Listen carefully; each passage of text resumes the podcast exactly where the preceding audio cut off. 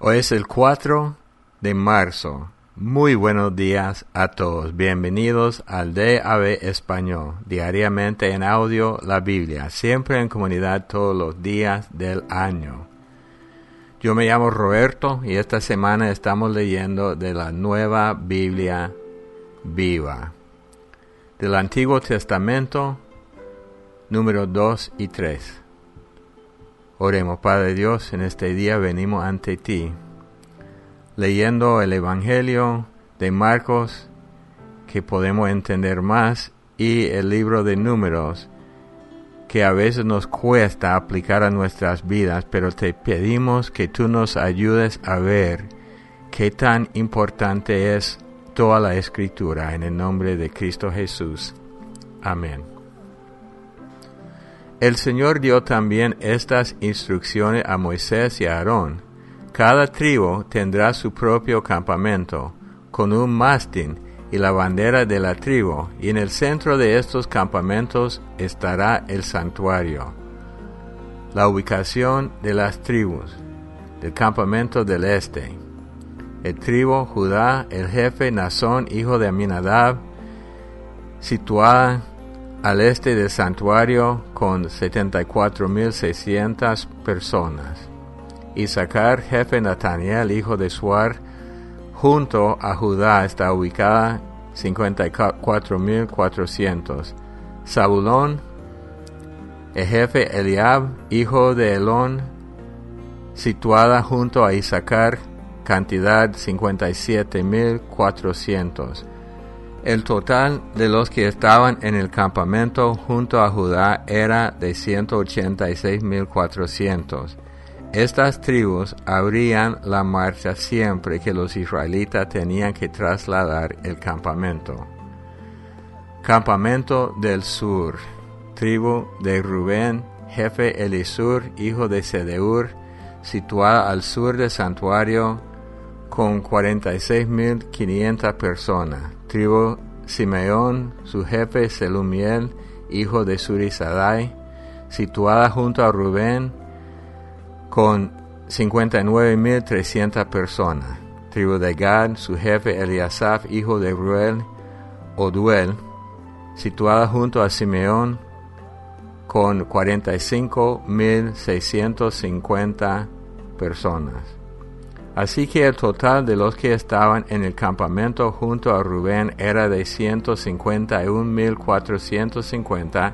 Estas tres tribus eran las segundas en marchar cuando los israelitas viajaban. Luego seguía el santuario con los levitas. Durante los viajes cada tribu se mantenía en torno a su bandera conservando el lugar el orden y la distancia que había entre cada una cuando acampaban. Campamento del oeste. Tribu de Efraín, jefe Elisama, hijo de Amiud, situada al oeste del santuario con 40.500 personas.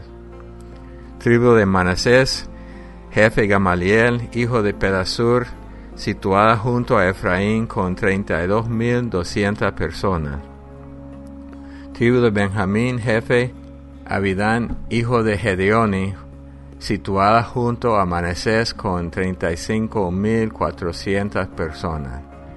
El total de los que estaban en el campamento junto a Efraín era de 108.100 y eran los terceros en marchar. Campamento del norte. La tribu de Dan, su jefe, Ahieser, hijo de Amisadai, situada al norte del santuario con 62.700 personas. Tribu Aser, jefe Pagiel, hijo de Ocrán, situada junto a Dan con 41.500 personas. Tribu de Neftalí, jefe Ahira, hijo de Enán, situada junto a Aser con 53.400 personas. El total de los que estaban en el campamento junto a Adán era de 157.600. Estos cerraban la marcha cuando Israel se trasladaba. En resumen, los ejércitos de Israel sumaban 603.500 50, sin incluir a los levitas que quedaban exentos por el mandamiento que el Señor le había dado a Moisés. Así pues el pueblo de Israel asentó sus campamentos, situándose y marchando cada tribu bajo su bandera en los lugares que el Señor le había indicado a Moisés. En la época en que el Señor habló a Moisés en el monte Sinaí, los hijos de Aarón eran Nadab, el mayor, Abiú, Eleazar e Itamar. Todos ellos fueron ungidos para el sacerdocio y dedicados para el servicio del santuario. Pero Nadab y Abiú murieron delante del Señor en el desierto de Sinaí, porque utilizaron un fuego diferente al que Dios les había indicado. Y como no tenían hijos, solo quedaron Eleazar e Itamar para ayudar a su padre Aarón. Entonces el Señor le dijo a Moisés, Convoca a la tribu de Leví y preséntalos a Aarón para que sean sus ayudantes. Seguirán sus instrucciones y realizarán los deberes sagrados del santuario en lugar de todo el pueblo de Israel, al que representan. Se encargarán de todos los suministros del santuario y de su mantenimiento pero solo Aarón y sus hijos están autorizados para desempeñar este cargo. Cualquiera otro que se atreva a hacerlo morirá. Además el Señor le dijo a Moisés, He aceptado a los levitas en sustitución de todo lo primogénito del pueblo de Israel. Los levitas me pertenecen, a cambio de todos los primogénitos desde el día en que maté a todos los primogénitos de los egipcios, me he reservado para mí a todos los primogénitos de Israel, tanto de hombres como de animales. Son míos. Yo soy el Señor. El Señor le habló de nuevo a Moisés en el desierto del Sinaí, diciéndole, Haz el censo de la tribu de Leví, indicando el clan a que pertenece cada persona cuenta todos los hombres desde un mes de nacidos en adelante. Y Moisés lo hizo. Estos fueron los resultados. El hijo de Leví, Gersón, los nietos de Leví y los nombres del clan, Lin, Simi. El censo, 7.500 personas. Eliasaf, hijo de Lael, y situada al oeste del santuario.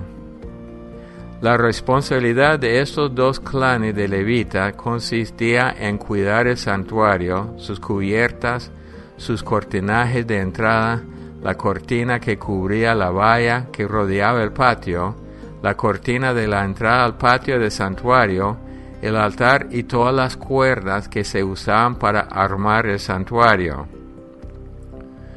Coat Amirá, Isa, Hebró, 8.600 personas, Elifazán, hijo de Uziel, y que estaban situados al sur del santuario. Las responsabilidades de estos cuatro clanes de levitas consistían en cuidar el cofre, la mesa, el candelabro, los altares, los diversos utensilios empleados en el santuario, el velo y todo lo que fuera necesario para su uso. Nota, Eleazar, hijo de Aarón, fue el administrador general de los jefes de los levitas y tuvo la responsabilidad de supervisar el santuario. Merari, Mahil, Musi, 6.200 personas, Suriel al norte del santuario estaban situadas.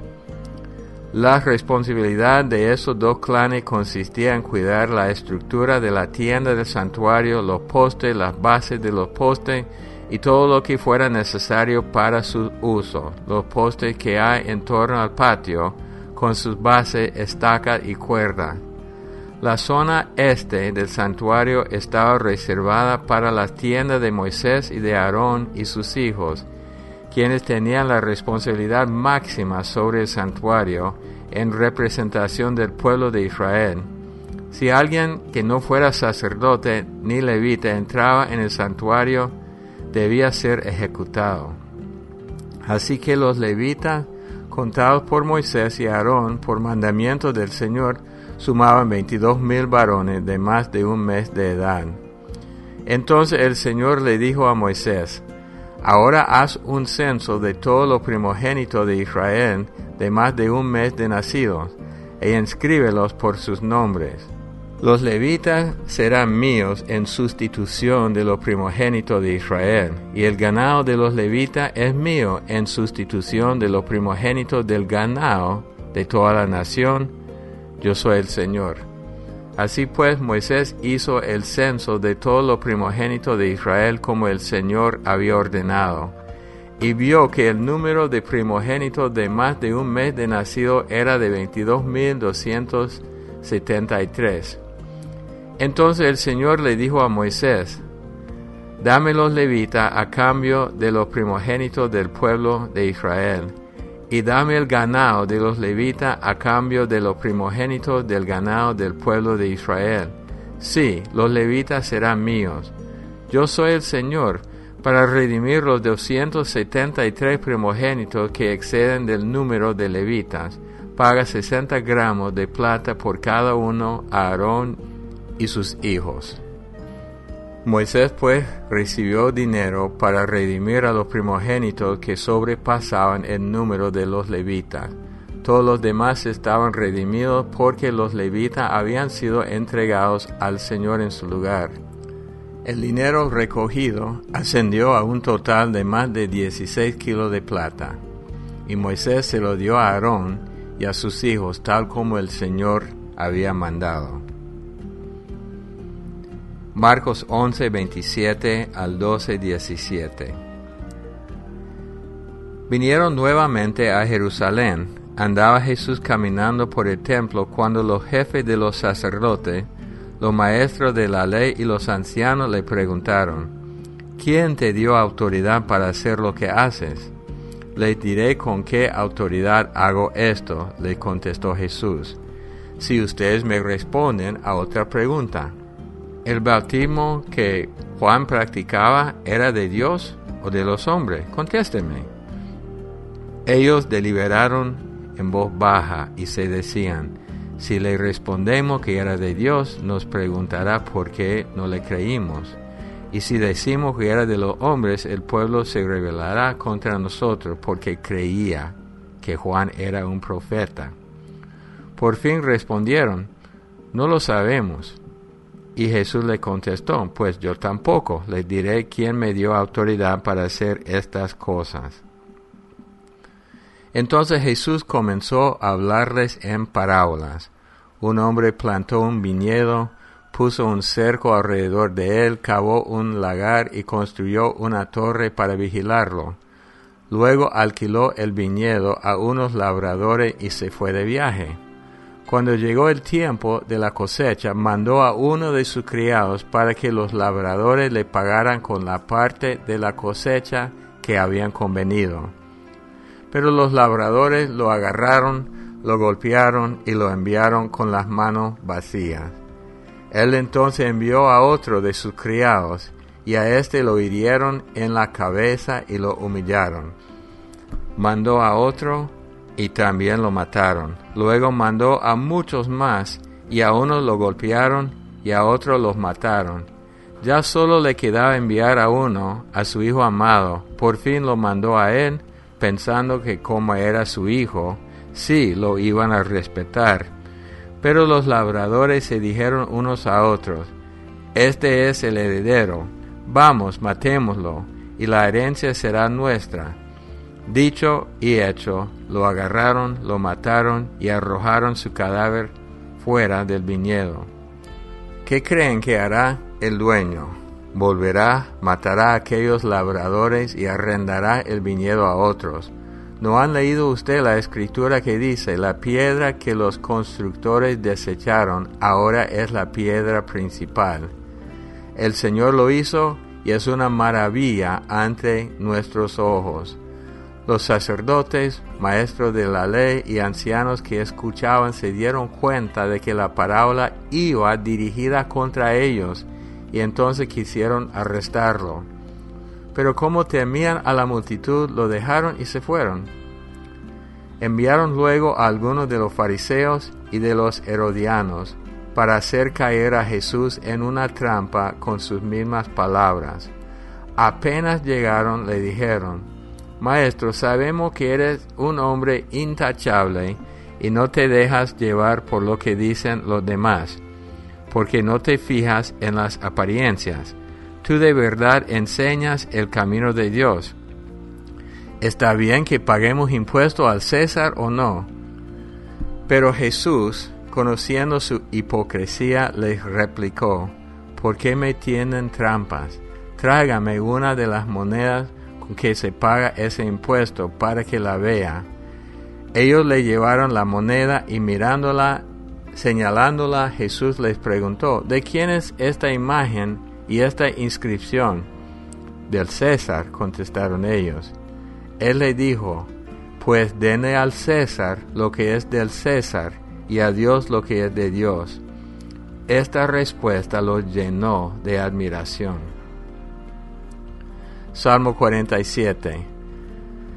Vengan todos y den palmas de júbilo, griten triunfante alabanza al Señor, porque el Señor el Altísimo es imponente, es el gran rey de toda la tierra. Él subyuga a las naciones ante nosotros, poniendo a nuestros enemigos bajo nuestros pies. Él escogió la tierra prometida como nuestra herencia, que es el orgullo de Jacob, a quien amó. Dios ha subido con potente clamor, con sonido de trompeta. Entonemos alabanza a nuestro Dios, nuestro Rey, porque Dios es el Rey de toda la tierra. Alabémosle entonando un salmo. Él reina sobre todas las naciones sentado en su santo trono. Los gobernantes se han unido a nosotros en la alabanza y alaban al Dios de Abraham, porque todos los reyes de la tierra le pertenecen a Dios por todas partes se le rinde grande honra. Proverbios 10, 24 25. Lo que el malvado teme se cumplirá, lo que el justo desea se le concederá. Sobreviene la tormenta y arrastra al malvado, pero el justo permanece para siempre. Entonces hoy en el libro de números vamos como el pueblo comienza a marchar. Ustedes pueden ver que son doce tribus y están en, bueno, más los levitas, porque la tribu de José se divide. Entonces, hay cuatro grupos. Eh, el campamento de, del este, de Judá, el campamento de Rubén, que es al sur, campamento del oeste, Efraín, y campamento del norte Dan. Entonces, en cuatro grupos se marchaban siempre, en cada grupo tres tribus. Y también eh, ellos cuando hacían su campamento, cuando Dios les indicaba que se quedara en un lugar, así hacían su campamento así. Entonces vamos a ver más adelante la marcha hacia este, la tierra prometida. En el Evangelio de Marcos vemos dos casos muy distintos. El caso de ellos tratando de tenderle a Jesús una trampa. Ellos pensaban que habían dos posibilidades de la pregunta si deben pagar impuestos al César o no. La respuesta posible eran sí o no. Pero Jesús tenía la tercera opción y ellos se quedaron admirados. Y yo he mencionado muchas veces que en nuestras vidas Dios siempre tiene más opciones que las que vemos nosotros. En cambio, cuando ellos, cuando Jesús le hizo una pregunta, ellos le preguntaron a él, ¿quién te dio autoridad para hacer lo que hace? Él Contestó, les diré con qué autoridad si ustedes me responden otra pregunta. El bautismo que Juan practicaba era de Dios, de los hombres. Contésteme. Entonces, en este caso, habían dos posibilidades, sí o no, y ellos no querían contestar porque tenían miedo de la gente, si decían que era de Dios, o, si decían que no era de Dios y bueno, si decían que era de Dios, el problema es que no creían a Juan, pero ellos no podían contestar nada, entonces no dijeron nada. O sea, para los hombres solo dos posibilidades, pero para Jesús cuando le preguntaron a él tenía otras posibilidades. Entonces no quiero salir del tema, pero este si le hubieran hecho esa pregunta a Jesús, él hubiera pensado en algo más allá y Dios siempre es así. Por eso oramos, por eso pedimos la guía de Dios, porque Dios ve más allá de todo lo que podemos ver nosotros. Entonces es lo que pienso para el día de hoy, que nosotros siempre veamos que Dios tiene más opciones para cualquier situación. Oremos, Padre Dios, en este día, una vez más te damos toda la honra y toda la gloria. Y gracias te damos, porque no solamente contestaba Jesús con sabiduría divina, pero a la misma vez nos, nos enseña Jesús de que Dios es un Dios de más posibilidades que las posibilidades humanas. Señor, si hay personas hoy que no ven la salida de su problema, que tú les ayudes a entender cómo tú lo puedes rescatar y llevar adelante en el nombre de Cristo Jesús. Amén. Bueno, siempre recordándoles que estamos en Facebook de Ave Español correo electrónico de nosotros de gmail.com para preguntas sobre el ministerio o si quieres saber algo de, del colegio en Nicaragua. Y siempre los jueves tenemos un estudio aparte. Esta semana estamos en la lección número 5 de nuestro estudio del libro de Daniel. Los amamos mucho, que Dios los bendiga y hasta el día de mañana.